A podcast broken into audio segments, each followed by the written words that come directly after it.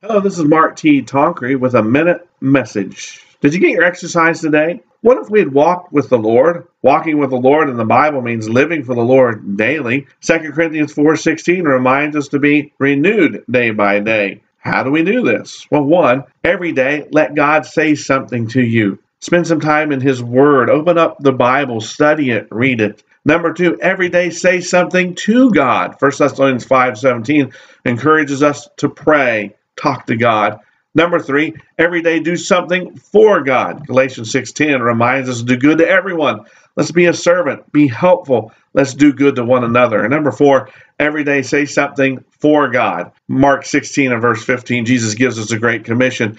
Let's tell others about Christ. Invite them to our worship services and our Bible studies. Remind people that Jesus is the Savior of the world. The Bible challenges us to be like Christ every day. Will you do your spiritual exercise and walk with the Lord? Thank you for listening to today's message.